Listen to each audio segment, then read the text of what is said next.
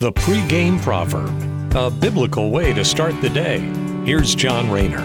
Laziness and foolishness, they're inextricably linked, according to Solomon's verse today. We're in Ecclesiastes chapter 10, verse 15, and the word says, The toil of a fool so wearies them that they do not even know how to go to a city.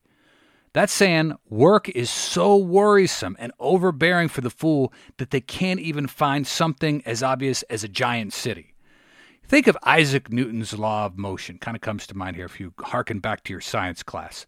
An object in motion wishes to stay in motion, while an object at rest is going to stay at rest. Now, that specifically is talking about the laws of inertia and gravity, and without getting into all that, it's still certainly applicable in a metaphorical sense to people who work versus people who choose to loaf.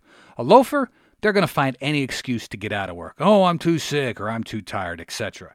Meanwhile, someone who stays busy is typically the person you can count on. You can call when your tire is flat or in the middle of the night when something really bad happens, versus the shiftless, unreliable fool who is not asked to do work or much of anything else.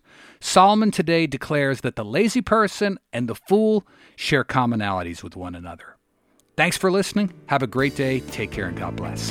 The pregame proverb with John Rayner. Look for it on all podcast platforms and have it delivered to your smartphone. The pregame proverb, proud partners of The Bar, the Biblical and Reformed Podcast Network.